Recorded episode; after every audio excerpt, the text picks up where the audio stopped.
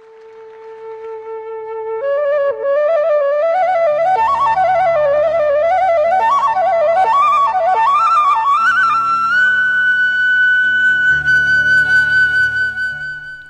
குருப்பியோ நமக.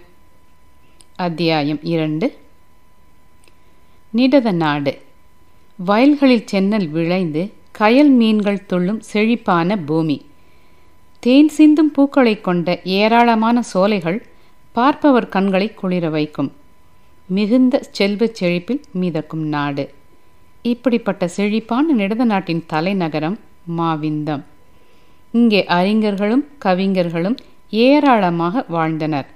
அதாவது கலைமகளுக்கு சொந்த இடம் பிரம்மலோகம் என்றால் யாரும் நம்ப மாட்டார்கள்.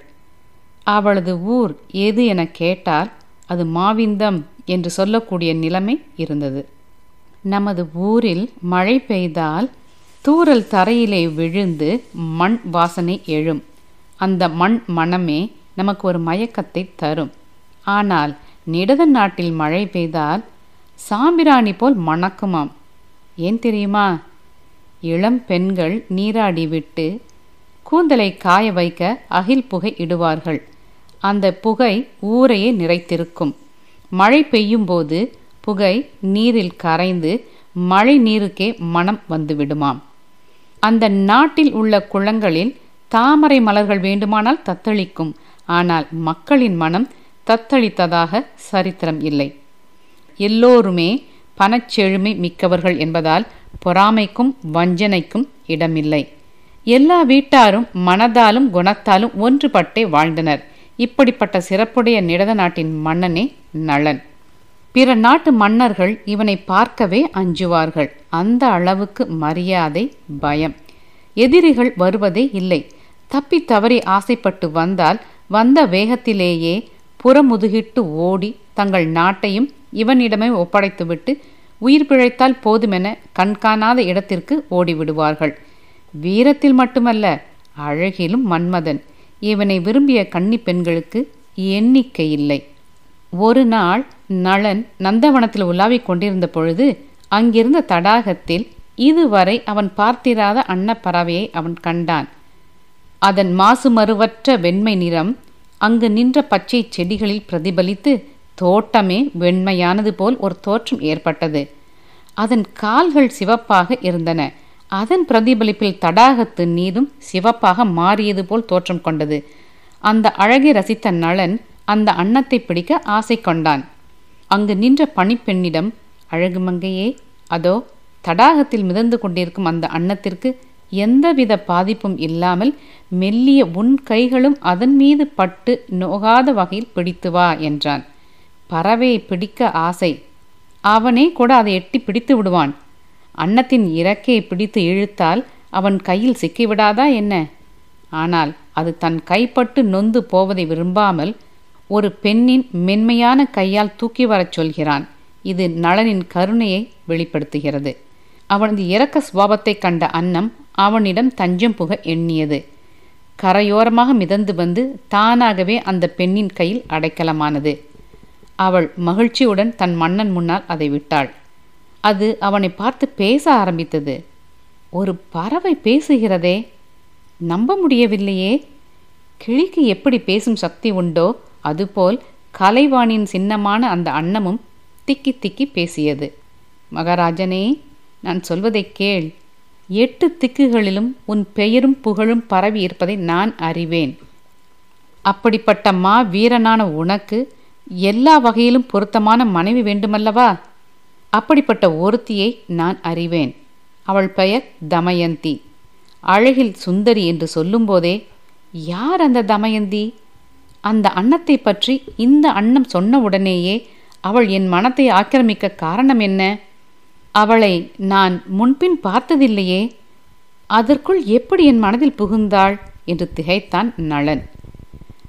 நம் எல்லோர் வாழ்வும் முந்தைய பிறவின் தொடர்ச்சி என்பதை நம்மால் அறிந்து கொள்ள முடிந்தால் நம் சொந்தங்களை தேடி அவர்கள் எங்கிருந்தாலும் போய்விடுவோமே. இறைவன் ஏனோ அதற்கு அனுமதிப்பதில்லை. நளன் முற்பிறவில் வேடனாகவும் தமயந்தி அவன் மனைவியாகவும் அந்த அன்னம் தங்களை தேடி வந்த முனிவர் என்பதையும் அவன் அறிய மாட்டானே. அன்னம் தன் பேச்சை தொடர்ந்தது. நளனே உன் முகத்தை பார்த்தாலே நான் சொல்லும் பேரழகி உன் மனதுள் புகுந்து விட்டாள் என்று தெரிகிறது. அவள் விதர்ப்ப தேசத்து இளவரசி. அவளது குணத்தை பற்றி கூறுகிறேன் கேள் என்றது. தன்னையும் மறந்து அந்த பறவை பேசுவதை கவனித்தான் நளன்.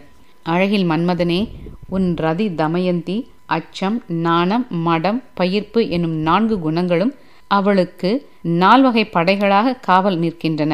அவளது மெய் வாய் கண் மூக்கு செவியை ஐந்து வித அமைச்சர்களாக கருதி அவற்றிடம் ஆலோசனை கேட்ட பிறகே எதையும் செய்வாள்.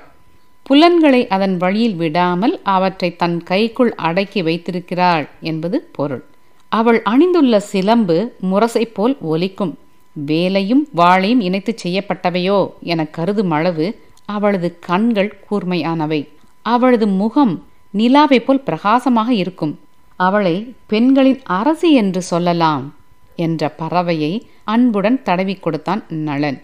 அவனது சூடான கைகள் பட்டு இதமும் சுகமும் அடைந்த அந்த அன்ன பறவை தமயந்தின் அழகை மேலும் வர்ணித்தது. நளனே அவளது கூந்தல் அடர்ந்து நீளமாக இருக்கும். மன்மதன் காதல் கனை தொடுக்க வேண்டுமானால் அவளது பிறை போன்ற நெற்றியில்தான் தன் மலரம்பை கூர்மை செய்து கொள்வதாக ஊருக்குள் ஒரு பேச்சு.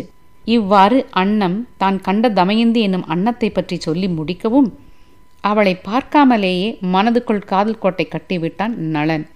மணந்தால் தமயந்தி என்னும் நிலைக்கு வந்துவிட்ட அவனது மனம் அவளை நேரில் காண வேண்டுமென துடித்தது. விதர்ப்ப நாடு. விதர்ப்ப நாட்டு மக்களுக்கு மத்தியில் பீமன் என்றொரு மன்னன் இருந்தான். அவன் ஆற்றலும் வீரமும் கொண்டவனாகவும் குடிமக்களுக்கு நன்மை செய்பவனாகவும் அனைத்து நல் ஒழுக்கங்களையும் கொண்டவனாகவும் இருந்தான். இவையெல்லாம் இருந்தும் பிள்ளை இல்லாத கவலையில் அவன் மூழ்கியிருந்தான். ஒரு நாள் அவனிடம் தமனர் என்ற பிரம்ம முனிவர் வந்தார். அறநெறிகளை அறிந்தவனாக அந்த பீமன் பிள்ளை பேறு பெற விரும்பி தனது மனைவியுடன் சேர்ந்து அந்த பெரும் முனிவரை மரியாதையுடன் வரவேற்று மனநிறைவு கொள்ளச் செய்தான். இதனால் மிகவும் மகிழ்ந்த தமனர் அந்த தம்பதியருக்கு ரத்தினம் போன்ற ஒரு மகளையும் பெரும் புகழை அடையப் போகும் மூன்று மகன்களையும் வரமாக கொடுத்தார். அந்த குழந்தைகள் முறையே தமயந்தி தமன் தாந்தன் தமனன் ஆவர். அந்த மூன்று மகன்களும் அனைத்து சாதனைகளையும் செய்பவர்களாகவும் கொடூரமான முகத்தோற்றம் கொண்டவர்களாகவும் கடும் ஆற்றல் கொண்டவர்களாகவும் இருந்தனர். கொடியிடை கொண்ட தமயந்தியோ அழகாலும் பிரகாசத்தாலும் அருளாலும் நல்லூழினாலும் உலகத்தால் கொண்டாடப்படுபவள் ஆனாள். அவள் பருவ வயதை அடைந்தபோது ஆபரணங்களால் அலங்கரிக்கப்பட்ட நூற்றுக்கணக்கான பெண் பணியாட்களும் பெண் அடிமைகளும் இந்திராணியிடம் பணி செய்வதைப் போல அவளிடம் பணி புரிந்திருந்தனர். பீமனின் மகளான தமயந்தி அனைத்து ஆபரணங்களும் பூண்டு மேகங்களில் இருக்கும் பிரகாசமான மின்னல் போல தனது பணிப்பெண்களுக்கு மத்தியில் பிரகாசித்துக் கொண்டிருந்தாள். அகன்ற விழி கொண்ட அந்த மங்கை லட்சுமி தேவியைப் போலவே பெரும் அழகு படைத்திருந்தாள். தேவர்களிலோ யக்ஷர்களிலோ மனிதர்களிலோ இதை போன்ற அழகுடைய ஒரு பெண்ணை யாரும் கேள்விப்பட்டதோ பார்த்ததோ கூட கிடையாது. தேவர்களும் அந்த அழகான மங்கையை விரும்பினர். நிடது நாட்டில் இருந்து கிளம்பிய அன்னம் விதர்ப்ப நாடு வந்து தமயந்தியின் இல்லத்தை அடைந்தது. தமயந்தி என்று அழைத்தது. ஆ பேசும் பறவையா? தமயந்தி ஆவலோடு ஓடி வந்தாள். அதன் அழகு அவளை கவரவே தன் மடியில் தூக்கி வைத்து வருடினாள் அன்னமே நீ யார்? எங்கிருந்து வருகிறாய்? உனக்கு என்ன வேண்டும்? என் பெயரை நீ எப்படி அறிவாய்?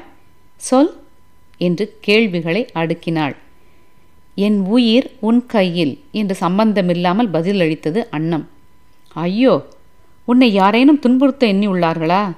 இனி அந்த கவலை வேண்டாம். நீ என்னுடனேயே இருந்து விடு என்ற தமயந்தியிடம் எனக்கு ஒன்றுமில்லை தமயந்தி. நான் சொன்ன இந்த வார்த்தைகளுக்கு சொந்தக்காரன் நிடத நாட்டு மன்னன் நளன். ஏன் அவருக்கென்ன? அவரது உயிர் யார் கையில் சிக்கியிருக்கிறதாம் என்றால் ஏதும் அறியாமல். கேள் பெண்ணே என்ற அன்னம். தமயந்தி நிஷாதர்களின் நளன் என்ற பெயரில் ஒரு மன்னன் இருக்கிறான். அவன் அசுவினி தேவர்களின் அழகுக்கு நிகராக மனிதர்களுக்கு மத்தியில் தனக்கு இணை இல்லாதவனாக இருக்கிறான். உண்மையில் அவன் மனித உருவம் கொண்ட மன்மதன் போல இருக்கிறான். அழகான நிறம் கொண்ட பெண்ணே ஓ கொடியிடையாளே நீ அவனுக்கு மனைவியானால் நீ வாழ்வதற்கும் உனது அழகுக்கும் ஒரு காரணம் இருக்கும். நாங்கள் தேவர்களையும் கந்தர்வர்களையும் நாகர்களையும் ராட்சசர்களையும் மனிதர்களையும் கண்டிருக்கிறோம். ஆனால் நளனை போன்ற ஒருவனை நாங்கள் இதுவரை கண்டதில்லை. ஆண் இனத்தில் நளனே தலைமையானவன். அதேபோல நீயும் பெண் இனத்தின் ரத்தினம்தான். சிறந்தவர்களுடன் சிறந்தவர்கள் சேரும்போதுதானே மகிழ்ச்சி ஏற்படுகிறது? என்று சொன்னது. நளனது ஆட்சி தர்மத்தை கட்டி காக்கும் நல் ஆட்சியாக விளங்குகிறது. அவனது பரந்த தோள்களை பார்க்கும் இளம் பெண்களெல்லாம் அவன் நினைவாகவே கிடைக்கிறார்கள். ம் நீயும் பேரழகி. நளன் போன்ற ஒருவன் உனக்கு கணவனானால் என்னை போன்ற அழகான அன்னங்கள் எல்லாம் காட்டுக்குள் போய் ஒளிந்து கொள்ள வேண்டியதுதான். அதன்பின் நாட்டுக்குள் அழகு காட்ட நாங்கள் தேவையில்லை என்றது. அன்னம் சொன்ன வார்த்தைகள் தமயந்தியின் நெஞ்சில் ஆழமாக பாய்ந்தது. பெண்ணுக்கு தேவை அன்பு கணவன். அவனே அழகனாகவும் அமைந்துவிட்டால் இன்னும் மகிழ்ச்சி. அவனுக்கு செல்வமும் கோடி கோடியாக இருக்கிறதென்றால் இரட்டிப்பு சந்தோஷம். இப்படி எல்லாம் இணைந்த வடிவாக அல்லவா இந்த அன்னம் சொல்லும் வாலிபர் என் கண்ணில் தெரிகிறார். அவரை மணந்து கொள்ளலாமே. தமயந்தியின் எண்ண அலைகளை அன்னம் புரிந்து கொண்டது. கடந்த பிறவியில் என்ன செய்தோம்? ஏது செய்தோம் என்பதை நாம் அறிய மாட்டோம். ஆனால் நமக்கு ஒரு துன்பம் வருகிறதென்றால் அது கடந்த பிறவியில் செய்த பாவத்தின் பலனே. இன்பம் வருகிறதென்றாலும் கடந்த பிறவியில் செய்த புண்ணியத்தின் பலனே. அன்னப்பறவையின் செயல் இதை நமக்கு எடுத்து காட்டுகிறது. இதன் மூலம் மனித பிறவி எடுத்துள்ள ஒவ்வொருவரும் இதுவரையில் ஏதேனும் தவறு செய்திருந்தாலும் அவற்றிற்கெல்லாம் பிரயாச்சித்தமாக இந்த பிறவியிலேயே ஏதேனும் பரிகாரம் தேடிக்கொள்ள வேண்டும். தமயந்தி அந்த அன்னத்திடம் அன்னமே நீ சொல்லும் அந்த ஆண் அழகனை நான் இதுவரை கண்டதே இல்லை. ஆனாலும் என்னவோ அவரோடு பலகாலம் வாழ்ந்தது போன்ற உணர்வு என்னுள் எழுகிறது. என்னை அறியாமல் அவர் மேல் காதல் வயப்பட்டு விட்டேன். எனக்காக அவரிடம் தூது போய் என் காதலை அவரிடம் சொல்வாயா? என்று நாணத்துடன் சொன்னாள். மகிழ்ச்சி அடைந்த அன்னப்பறவை சரி தமயந்தி உன் காதலனுடன் சேர்த்து வைப்பது என் பொறுப்பு. உன்னிலும் உயர்ந்தவள் இந்த உலகில் யார் உண்டு? கவலை கொள்ளாதே. உடனே நிடத நாடு நோக்கி பறக்கிறேன். உன் உள்ளம் கவர் கல்வனிடம் உன் காதலை தெரிவித்து விடுகிறேன் என்று சொல்லிவிட்டு வேகமாக பறந்தது. மீண்டும் அடுத்த அத்தியாயத்தில் நன்றி வணக்கம்.